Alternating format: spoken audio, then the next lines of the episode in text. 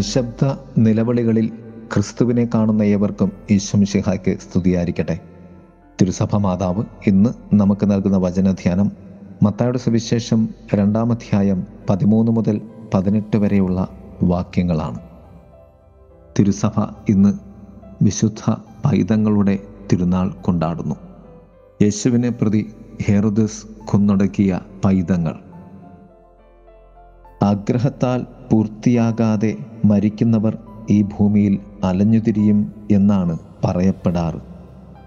ജർമ്മിയ പ്രവാചകന്റെ പുസ്തകത്തിൽ പറയുന്നത് പോലെ റാമായിൽ നിന്നും ഒരു നിലവിളി റാഹേൽ അവളുടെ മക്കളെ ഓർത്ത് ഇതാ നിലവിളിക്കുന്നു എന്ന്. ഈ ഭൂമിയിൽ ലൗകികമായ ഭൂമിയുടേതായ മാനുഷികമായ ആഗ്രഹങ്ങൾ ഒന്നും തന്നെ അറിയുന്നതിന് മുൻപ് അനുഭവിക്കുന്നതിന് മുൻപ് പൂർത്തിയാക്കുന്നതിന് മുൻപ് ദൈവ പദ്ധതി പ്രകാരം ക്രിസ്തുവിന്റെ ജനനത്തെ പ്രതി കുരുതി കൊടുക്കപ്പെടുന്ന ജീവത്യാഗം ചെയ്യപ്പെടേണ്ടി വന്ന ഒരുപറ്റം പൈതങ്ങൾ. അവർ ഈ ഭൂമിയിൽ അലഞ്ഞു തിരിയുകയല്ല പറന്നു നടന്ന് നിലവിളികളെ വിശുദ്ധീകരിക്കുന്ന മാലാഖമാരായി തീർന്നിരിക്കുകയാണ്. കാരണം പ്രവാചക ശബ്ദം ഇപ്രകാരം പറയും എന്തെന്നാൽ അവൾക്ക് സന്താനങ്ങളെ നഷ്ടപ്പെട്ടിരിക്കുന്നു. വേദനയുടെ നഷ്ടദുഃഖങ്ങളിൽ കഴിയുന്ന ഏവർക്കുമുള്ള ആശ്വാസത്തിന്റെ മാലാഖമാരാണ് ഇവർ. ഒന്നാമതായി എന്തിനാണ് കുഞ്ഞുങ്ങൾ? ദൈവത്തിന്റെ ഹിതം നിറവേറ്റുവാനുള്ള ദാനങ്ങളാണ് അവർ. യൂതയായിലെ ബദലഹത്തിൽ മരിച്ചു വീണ കുഞ്ഞുങ്ങൾ ദൈവത്തിന്റെ ഹിത നിർവഹണത്തിൽ പങ്കാളികൾ ആവുകയായിരുന്നു. ഈ പശ്ചാത്തലത്തിൽ നാം സമൂഹത്തിലെ ഏറ്റവും ബലഹീനരും മുറിവേറ്റവരുമായി താതാത്മ്യപ്പെട്ടിരിക്കുന്ന ഉണ്ണിയേശുവിനെ കാണും. സ്വയം നടക്കുവാനും സംരക്ഷിക്കുവാനും ഒന്നും തന്നെ ചിന്തിക്കുവാനും ചെയ്യുവാനും സാധിക്കാത്ത ഈ കുഞ്ഞുങ്ങളുമായുള്ള ക്രിസ്തുവിന്റെ താതാത്മ്യപ്പെടലാണ് ഇവിടെ.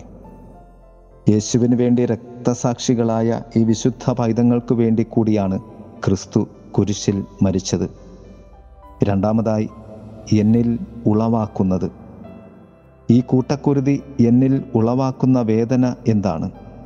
മറ്റുള്ളവരോടുള്ള എന്റെ വേദന എന്താണ്? അഥവാ മറ്റുള്ളവരുടെ വേദനകളിൽ എനിക്കുള്ള വേദന എന്താണ്? നമ്മുടെ കൂടെ എപ്പോഴും ഈ നിഷ്കളങ്കർ ഉണ്ട്. നിശബ്ദമായി വേദന സഹിക്കുന്ന അകാരണമായി വിധിയേൽക്കേണ്ടി വരുന്ന മറ്റുള്ളവരെ സ്നേഹിക്കുവാൻ മാത്രം അറിയാവുന്ന ഇവരൊക്കെ മുറിവേൽക്കപ്പെടുന്നുണ്ട്.